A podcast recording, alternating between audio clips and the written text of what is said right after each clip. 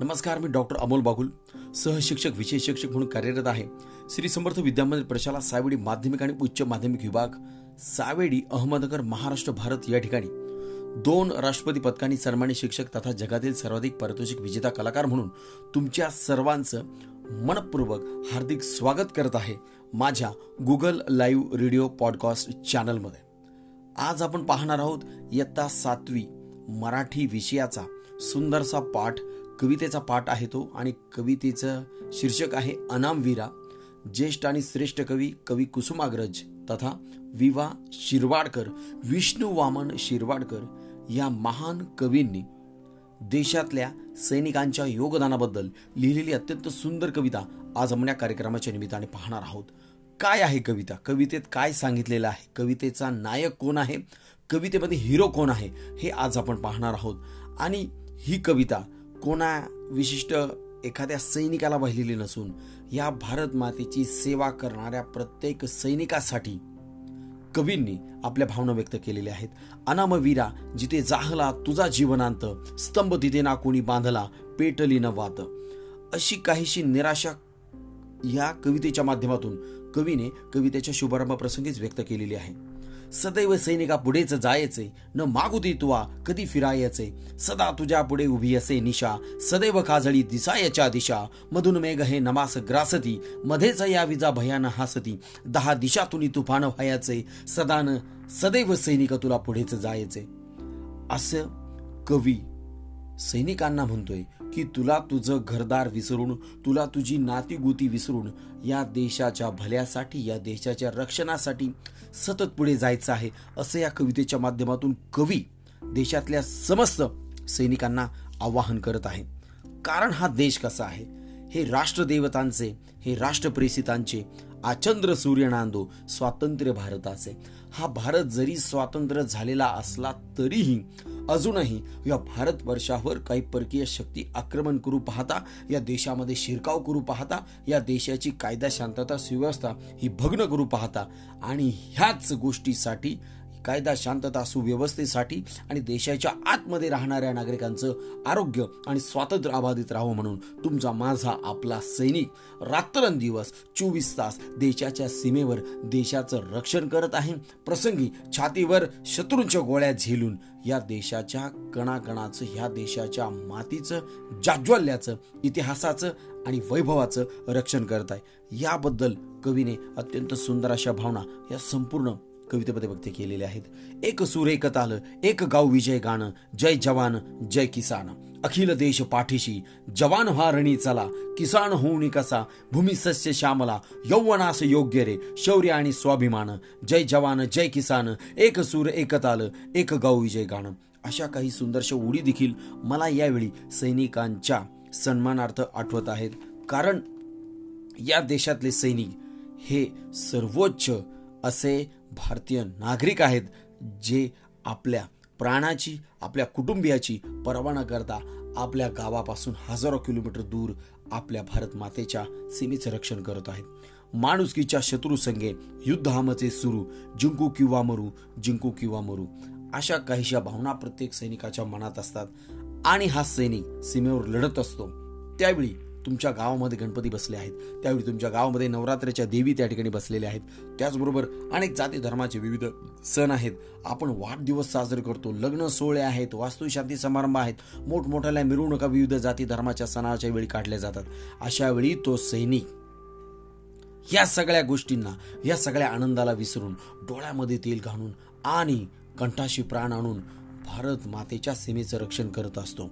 भारतीय नागरिकाचा घास रोज अडतो ओठी सैनिक हो तुमच्यासाठी सैनिक हो तुमच्यासाठी. ही कवितेची ओळ अजून पुढे काय बोलते?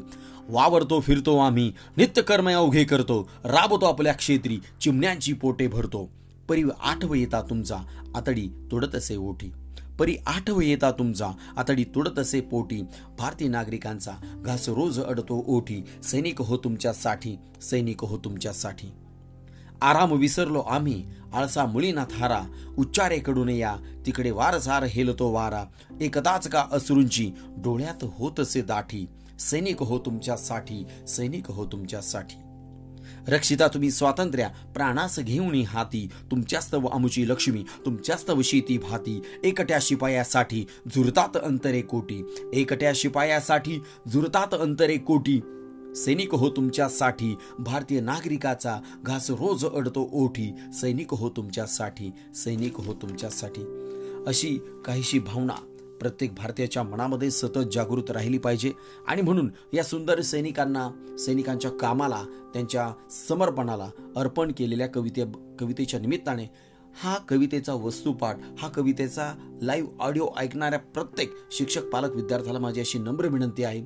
की सशस्त्र सेना ध्वजदिन निधी हा भारत सरकारमार्फत राबवला जातो आणि छोटी छोटी मुलं एक पावती बुक घेऊन एक मोठा कागद घेऊन तुमच्याकडे येतात आणि भारतीय सैनिकांच्या कुटुंबियांसाठी त्या सैनिकांना शहीदत्व प्राप्त झाल्यानंतर त्या कुटुंबियांचं काय होणार आहे? किंवा एखादा सैनिक सीमेवर लढत असताना जायबंदी झाला किंवा त्याचा कुठलाही अवयव निकामी झाला त्याचे हातपाय निकामी झाले परंतु त्याच हातपायांनी त्याने आपल्या जन्मापासून या भारत मातेच्या रक्षणाची शपथ घेतली होती. असा जर निकामी झालेला सैनिक असेल आणि तो पुढे ते कसे जगावं म्हणून सशस्त्र सेना ध्वजिते निधी हा भारत सरकारच्या माध्यमातून या सैनिकांसाठी या कुटुंबियांसाठी माजी सैनिकांसाठी हा संकलित केला जातो. तर असे कुठलेही विद्यार्थी तुमच्याकडे आले शासनाचा कागद घेऊन तर तुम्ही सडळ हाताने निश्चितच मदत कराल अशी आशा व्यक्त करून या कवितेला आपण या ठिकाणी सुरुवात करूया. कारण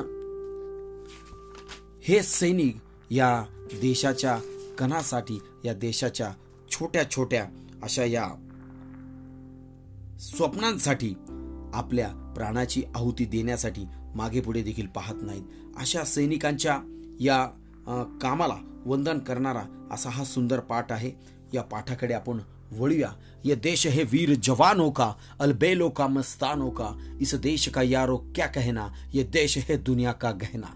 यह चौड़ी छाती वीरों की, यह भोली शक्ले हीरो की। यह गाते हैं रांझे मस्ती में, मस्ती है धूमे बस्ती में। पेड़ों की कतारें झूलों की राहों में, बहारे फूलों की। यहाँ हंसता है सावन बालों में, खिलती है कलिया गालों में। दिलबर के दिले दिलदार है हम, दुश्मन के लिए तलवार है हम। मैदान में अगर हम डट जाए मुश्किल है कि पीछे हट जाए। ये देश है वीर जवानों का अलबेलो का मस्तानों का। अशा वीर जवानांना ही कविता आपण समर्पित करूया आणि कवितेकडे वळूया. अनामवीरा जाहले तुझा. अनामवीरा जिथे जाहला तुझा जीवनांत स्तंभ तिथे ना कोणी बांधला पेटली न वात. धगधगता समराच्या ज्वाला या देशाकाशी जळावयास्तव संसारातून उठून या जाशी मूकपणाने तमी लोपती संधेच्या रेषा. मरणामध्ये विलीन होसी ना भय ना आशा.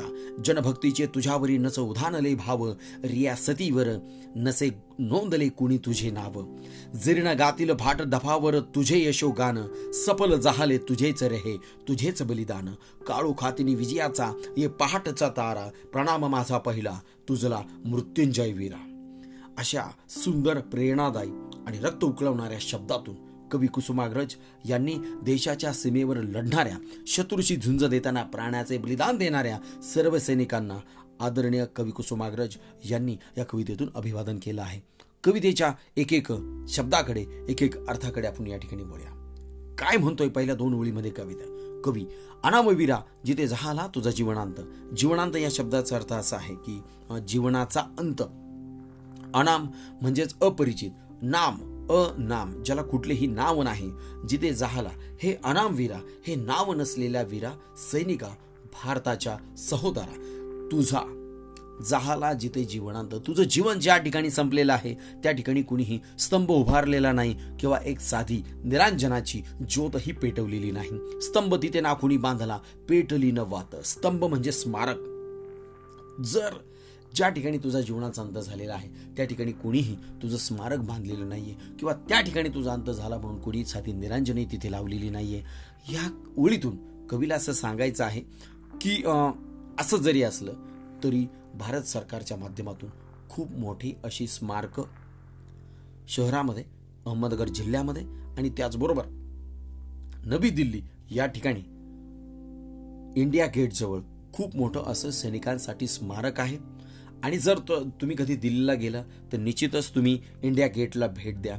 इंडिया गेटच्या परिसरामध्ये खूप मोठी अशी सुंदर प्रेरणादायी ही वास्तू आहे शहीदांचा स्तंभ.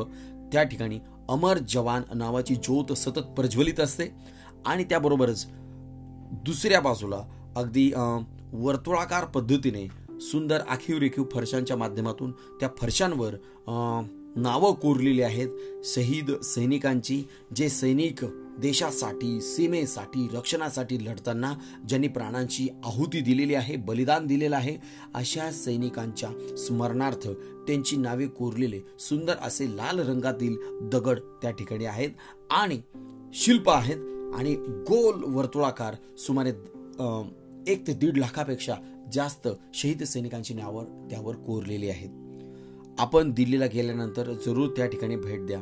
त्याबरोबरच तो सर्व परिसर सैनिकांच्या कामासाठी सैनिकांच्या देशसेवेसाठी अर्पण केलेला आहे.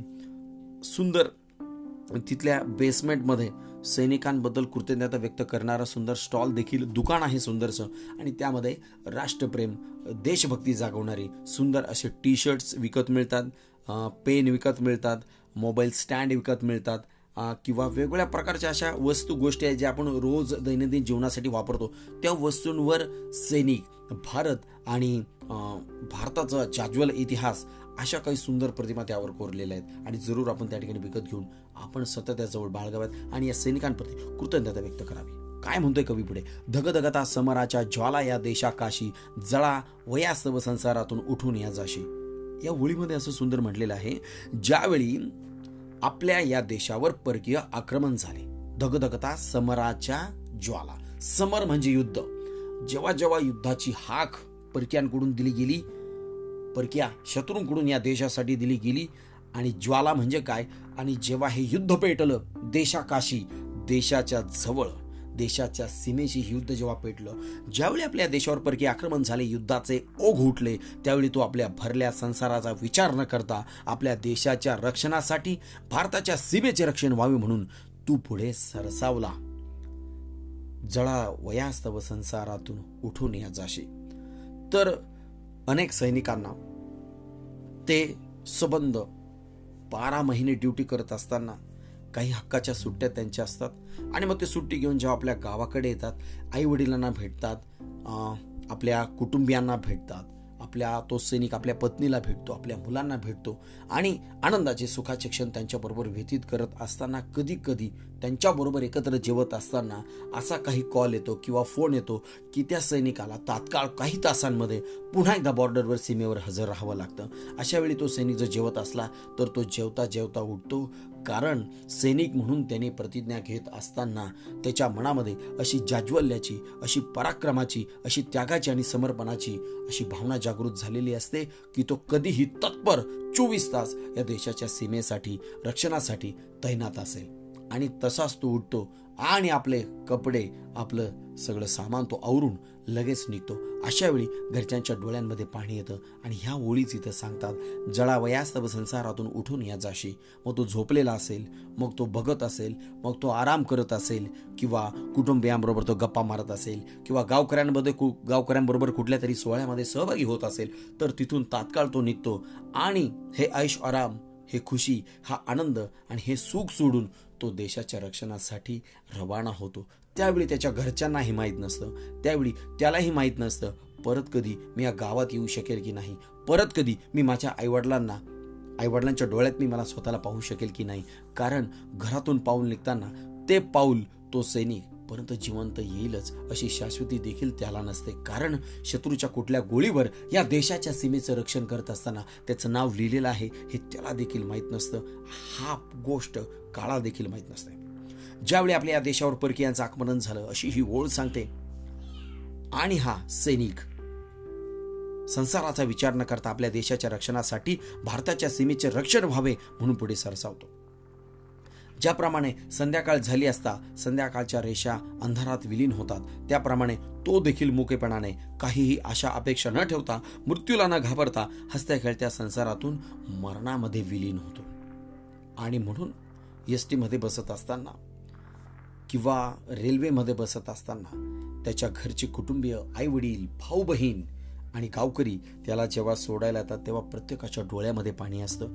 हे पाणी याकरता असतं की समोर दिसणारा जिता जागता जिवंत हा माणूस देशाच्या रक्षणासाठी चाललेला आहे आणि परत तो जिवंत येईल की नाही याची प्रत्येक वेळी प्रत्येक वेळी प्रत्येक वेळी सोडताना त्याला रवाना करताना त्याला निरोप देताना याची त्याला खात्री नसते. आणि मग अशा वेळी मला हॉलिडे या चित्रपटातील सुंदरसं गीत यावेळी मला आठवतं. हे गीत निश्चितच तुम्हाला मी ऐकवणार आहे. आणि त्या गीताची एक लिंक देखील या माझ्या लाईव्ह पॉडकास्टच्या लिंकमध्ये डिस्क्रिप्शनमध्ये मी टाकणार आहे. आणि ते गीत तुम्ही जरूर ऐकायचं आहे. पुढची ओळ काय सांगते या कवितेतली? मूकपणाने तमी लोपता संधेच्या रेषा मरणामध्ये विलीन होसी ना भय ना आशा. ना तुला भीती आहे आणि ना घरच्यांबद्दल तुला आशा आहे अपेक्षा आहे. हे सगळं सोडून तू देशाच्या रक्षणासाठी पुढे जातो. पुढची ओळ जनभक्तीचे तुझ्यावरी नच उधानले भाव. रियासतीवर नसे नोंदले कुणी तुझे नाव. रियासत म्हणजे काय? रियासत म्हणजे की साम्राज्य राज्य किंवा सत्ता. त्याला रियासत असं म्हणूया. भाव म्हणजे भावना जनभक्ती म्हणजे लोकांची असलेली भक्ती. मग ती सत्तेवर असो किंवा स्वतःच्या संपत्तीवर असो तुझ्यावरील नच उदानले भाव. नच म्हणजे नाही जनभक्तीचं. तुझ्यावर कुठलाही परिणाम होत नाही. देशाच्या आतमधली जी जनता आहे त्या जनतेच्या रक्षणासाठीच तू बाहेर पडलेला असतो. तुझ्या या यशोगाथेचे गान जरी फडावर गायले गेले नाही. कवी या कडव्यामध्ये असं सांगतो जरी गातीन जरी न गातील भाट डफावर तुझे यशो गाणं सपल जाहले तुझेच रे हे तुझेच बलिदान. जरी तुझी इंचभर बातमी देखील एखाद्या वर्तमानपत्रात आली नाही. जरी तुझ्या हौतात्म्याची शहीदत्वाची दखल जरी कोणी घेतली नाही तरी हे प्रत्येकाला माहीत असतं की हा सैनिक देशाच्या रक्षणासाठी शहीद झालेला आहे. रियासतीवर नसे नोंदले कोणी तुझे नाव? तुझ्या प्राणाची किंमत ही फक्त देशाचं स्वातंत्र्य आणि सुरक्षा आहे.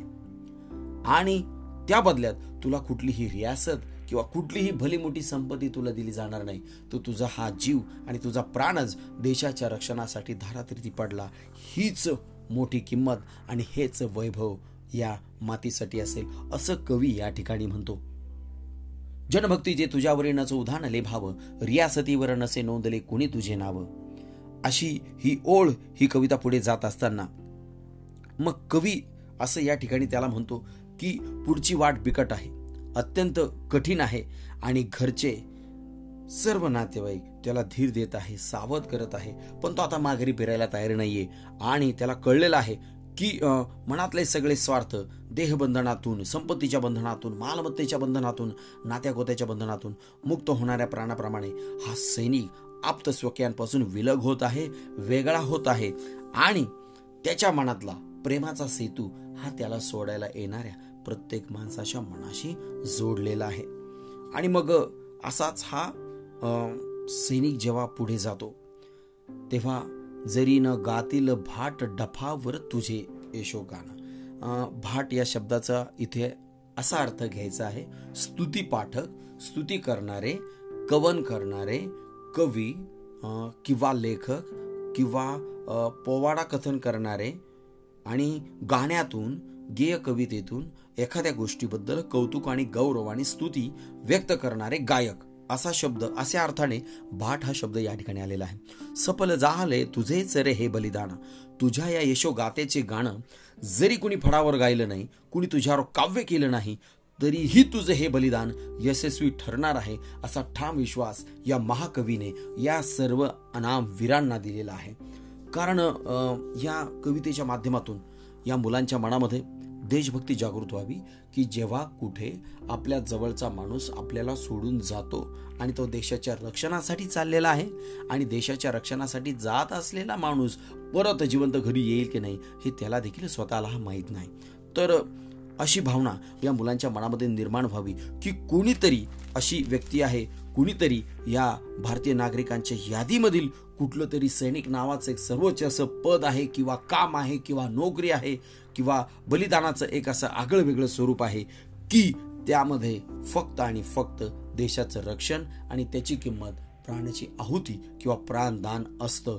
हे या विद्यार्थ्यांना कळावं. हाच या कवितेचा शुद्ध आणि चांगला असा हेतू आहे.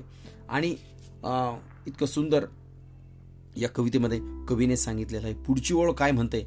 काळू खातुनी विजयाचा ये पहाटचा तारा. काळो खातुनी विजयाचा ये पहाटचा तारा प्रणाम माझा पहिला तुझला मृत्युंजय वीरा. आणि मग काळो खातून. हा काळोख म्हणजे अंधार आहे रात्रीचा. असा अर्थ या ठिकाणी घ्यायचाच आहे.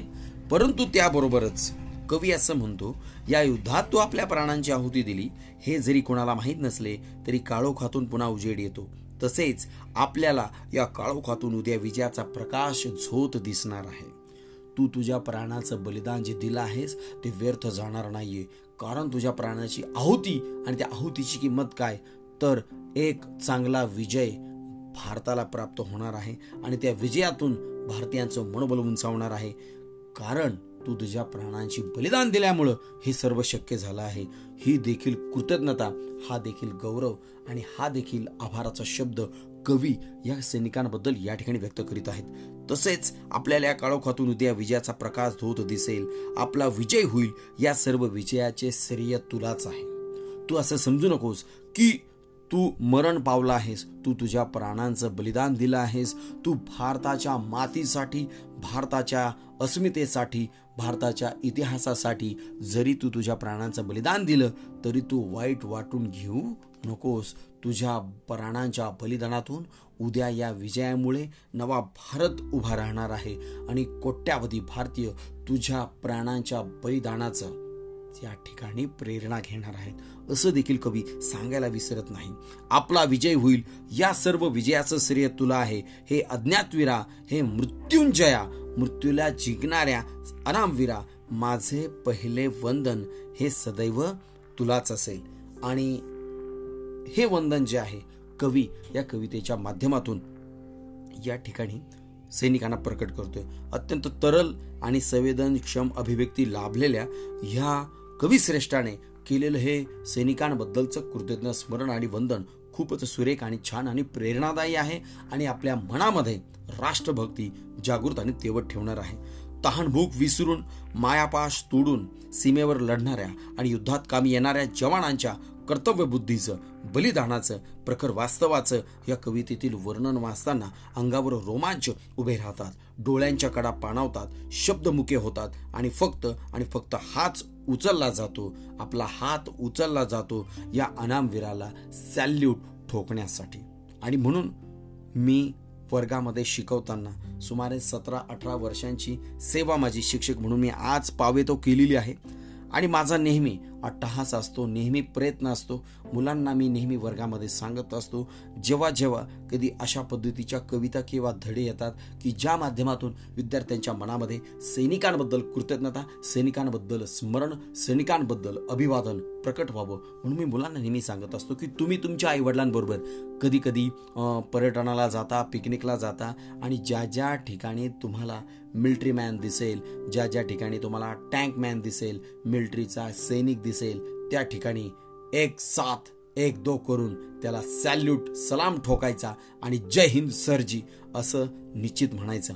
तर मी असं केल्यामुळे मी देखील तेच करतो. आणि आज हा गुगल लाईव्ह पॉडकास्ट करत असताना आजचा दिवस माझ्यासाठी सुद्धा एक आगळा वेगळा असा दिवस आहे. कारण की आज भारत आणि पाक युद्धाला साधारणतः ज्या युद्धामध्ये एकोणीशे एकाहत्तर साली झालेलं युद्ध या युद्धाला तीस जानेवारी ते तीस फेब्रुवारी या कालावधीमध्ये तीन फेब्रुवारी या कालावधीमध्ये या युद्धाची सांगता झाली आणि तीन फेब्रु फेब्रुवारी रोजी भारताला पाकवर विजय या युद्धाच्या माध्यमातून मिळवता आला. आणि आज या युद्धाला या विजयाला एक्कावन्न वर्ष पूर्ण होत असताना अहमदनगरच्या एम आय आर सी म्हणजे मॅकॅनिकली इन्फ्रा इन्फ्रोरेटर्स रेजिमेंट या माध्यमातून एक सुंदर असं शस्त्रास्त्रांचं प्रदर्शन नगरच्या सोलापूर रोडवरील M I R C military क्षेत्रामध्ये लावण्यात आलेलं आहे. आणि आज त्याचा समारोप संपन्न झालेला आहे. तिथले काही फोटोग्राफ मी काढले. त्या फोटोग्राफच्या काही लिंक्स देखील या गुगल लाईव्ह पॉडकास्ट चॅनलच्या डिस्क्रिप्शनमध्ये स्पष्टीकरणामध्ये मी देणार आहे. त्या देखील प्रत्येक विद्यार्थ्याने आणि प्रत्येक पालकांनी जरूर पाहाव्यात अशी माझी नंबर विनंती आहे. तर ही अनामविरा कविता शिकवत असताना आजचा हा एक्कावन्नावा असा हा वर्धापन दिन त्या विजयाचा आहे की ज्यामध्ये भारतीय सैनिकांनी पाक सैनिकांवर विजय प्राप्त केला आणि त्या सैनिकांना हरवलं आणि भारताने विजय प्राप्त केला. आणि म्हणून त्या स्मृती प्रित्यर्थ एक व्हिक्टरी मेमोरियल म्हणून सुंदर असा हा स्वर्णिम विजय दिन आज एम आय आर सीमध्ये भारतीय लष्कराच्या वतीने अहमदनगर या ठिकाणी साजरा करण्यात आला आणि त्यामध्ये खूप मोठ्या अशा मैदानामध्ये त्या युद्धामध्ये वापरले गेलेले काही महत्त्वाचे रणगाडे असतील काही शस्त्रास्त्रे असतील काही महत्त्वाच्या आगळ्या वेगळ्या युद्धाशी संबंधित असलेल्या वस्तू आणि गोष्टी असतील त्याचं सुंदर प्रदर्शन भरवण्यात आलं होतं. आणि त्या ठिकाणी जाऊन त्या सैनिकांच्या आम्ही भेटी घेतल्या त्यांना माहिती विचारली आणि प्रत्येक स्टॉल त्या ठिकाणी लावण्यात आले होते. मग बैठी तोफ किंवा लांबची दुर्बीण अगदी चाळीस पन्नास किलोमीटरवरचं कसं दिसेल बसल्या जागी अशी शक्तिशाली दुर्बीण तीही कुठला इंधन इंधनाचा वापर न करता किंवा शक्तिशाली रणगाडे आणि भारतीय बनावटीचे दोन महत्त्वाचे रणगाडे देखील आम्ही त्या ठिकाणी पाहिले अर्जुन आणि अजय असे दोन रणगाडे आम्ही त्या ठिकाणी पाहिले. आणि त्या रणगाड्याला हात लावताना हात लावण्या अगोदर मी माझ्या पायातले बूट बाजूला काढले आणि मग मी त्याला हात लावल्यानंतर जुडू माझ्या अंगावर रोमांच त्या ठिकाणी उभे राहिले की हे ते रणगाडे आहेत ज्या रणगाड्यांच्या माध्यमातून भारताला विजय प्राप्त झाले. आणि अशा रणगाड्याला हात लावताना माझ्या मनातली देशभक्ती निश्चितच ही समृद्ध आणि जागृत झाली. आणि म्हणून मला जो छान अनुभव मिळाला तो तुम्हाला देखील मिळावा म्हणून त्याचे काही फोटोग्राफ्स मी तुम्हाला टाकत आहे. लिंकमध्ये ते आपण जरूर पाहावेत जरूर बघावेत. आणि तीस जानेवारी ते तीन फेब्रुवारी या कालावधीमध्ये हे प्रदर्शन त्या ठिकाणी होतं. आणि एकूणच मिलिटरीच्या एरियामध्ये आपल्याला वर्षानुवर्षे जाता येत नाही. परंतु असे काही इव्हेंट असतात असे काही ऑर्गनायझेशन असतात की ज्या माध्यमातून आपल्याला सिव्हिल लोकांना आतमध्ये जाऊन या गोष्टींची सगळी पाहणी करता येते. आणि अत्यंत सुंदर असं प्रदर्शन आहे. मुलांनी काही छान काढलेली चित्रे त्या ठिकाणी होती देशभक्ती प्रकट करणारी. त्याचबरोबर त्या संपूर्ण युद्ध संग्रामाची माहिती देणारे छोटे छोटे लघुपट माहितीपट तिथे छोट्याशा मिनी थिएटरमध्ये देखील दाखवण्यात येत होते. त्याबरोबरच ज्या बुलेट्स त्यानंतर कार्टिरेज त्यानंतर वेगवेगळ्या प्रकारच्या बंदुकीच्या ज्या गोळ्या असतात काडतूस आपण ज्याला म्हणतो किंवा तोप गोळ्यामध्ये तोफांमध्ये टँकमध्ये रणगाड्यांमध्ये वापरले जाणारे जे शेल्स असतात त्याच्या या सगळ्या म्हणजे बंदुकीच्या गोळ्या काडतूस शेल्स कार्टिरेज नंतर पिस्टूलचे बॅकेट्स या माध्यमातून सुंदर असा एकोणीसशे एकाहत्तर हा आकडा तयार करण्यात आला होता. आणि स्वर्णिम विजय दिवस दोन हजार वीस एकवीस अशी सुंदर ह्या बंदुकीच्या कारतुसांची रांगोळी त्या ठिकाणी रेखाटण्यात आली होती. तर मला असं वाटतं ह्या सगळ्या गोष्टी वारंवार व्हाव्यात आणि नव्या येणाऱ्या पिढीला ह्या सगळ्या गोष्टी निश्चितच कळाव्यात. आणि विद्यार्थ्यांबरोबर पालकांना देखील या सुंदर देशभक्तीचा प्रेरणादायी या संकल्पनेचा निश्चितच वेळोवेळी आस्वाद घेता यावा असा नेहमी सतत प्रयत्न आहे. तर अशी ही सुंदर कविता आज आपण पाहिलेली आहे आणि या कवितेच्या माध्यमातून मुलांच्या मनामध्ये आपण निश्चितच देशभक्ती जागवू शकू. ताकत वतन की हमस है हिम्मत वतन की हमस है इज्जत वतन की हमस है इंसान के है हम रखवाले पहरेदार हिमालय के हम झोंके है तूफान के। पहरेदार हिमालय के हम झोंके हैं तूफ़ान के, सुनकर गरज हमारी, सीने फट जाते हैं चट्टान के। सीना है फौलाद का अपना फूलो जैसा दिल है। सीना है फौलाद का अपना फूलो जैसा तन है। तन में विंध्याचल का बल है, मन में ताजमहल है। ताकत वतन की हमसे है, हिम्मत वतन की हमसे है, इज़्ज़त वतन की हमसे है, इंसान के हम रखवाले। अशा इंसानियत इन्सानियत माणुसकीचे रखवाले म्हणून हे भारताचे सैनिक सतत वंदनीय होते सतत वंदनीय आहेत आणि सतत वंदनीय राहतील. याकरिता तुम्हाला आम्हाला मिळून या येणाऱ्या नव्या पिढीच्या मनामध्ये या सैनिकांबद्दल या सैनिकांच्या कुटुंबियांबद्दल राष्ट्रप्रेम आणि राष्ट्रभक्ती जागृत व्हावी म्हणून आपल्याला सतत प्रयत्न करायचे आहेत. हम वीर बनेंगे भारत के झंडा जग में लहराएंगे.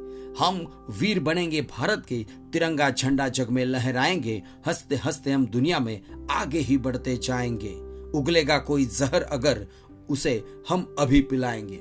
उगलेगा कोई जहर अगर उसे हम अभी पिलाएँगे। कंटक देने वालों को हम फूलों की हार पहनाएँगे। हम पर हंसने वालों को हम अच्छा सबक सिखाएँगे। हम पर हंसने वालों को हम अच्छा सबक सिखाएँगे, हिंसा करने वालों को हम अहिंसा का मंत्र सिखाएँगे, शांति स्थापित करके जग में। शांति स्थापित करके जग में राज्य लोगों का बसा देंगे। शांति स्थापित करके जग में राज्य लोगों का बसा देंगे। मरते मरते भी हम जग को जीने का मंत्र बता देंगे। असा मरताना जीवनाचा मंत्र देणारे तोही संपूर्ण भारतवर्षाला हे सैनिक या सैनिकांप्रती आपण निश्चितच सतत सकारात्मक राहूया. आणि विशेषत जे शिक्षक आणि पालक ही सुंदर कविता ऐकत आहेत या कवितेचं निरूपण ऐकत आहेत त्यांना देखील नम्र विनंती आहे की आपण या मुलांच्या मनामध्ये दैनंदिन दररोज ही राष्ट्रभक्तीची प्रेरणा विविध उपक्रमांच्या छोट्या छोट्या गोष्टींच्या माध्यमातून सतत तेवती ठेवावी. आणि नौजवानों भारत की तकदीर बना दो.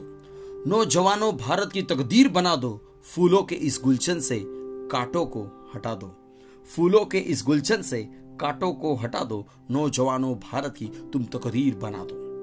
तोड़ के सारे जाल विदेशी कर लो देश को अपना. तोड़ के सारे जाल विदेशी कर लो देश को अपना।